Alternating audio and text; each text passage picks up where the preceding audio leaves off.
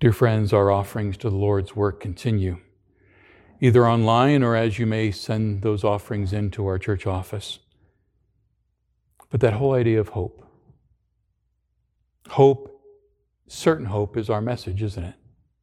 It's a message that we share in our school and message that we share throughout our, ch- our church ministries. Certain hope that God loves us. Certain hope that Jesus died and rose again to pay for our sins and save us. Certain hope that God promises eternity and eternal life to all who believe.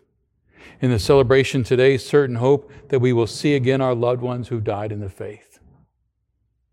That's the hope that encourages us it just seems like the world is falling apart.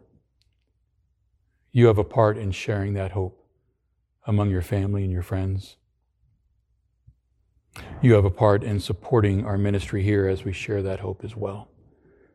And so we're so thankful that you're able to give joyfully, generously, and sacrificially.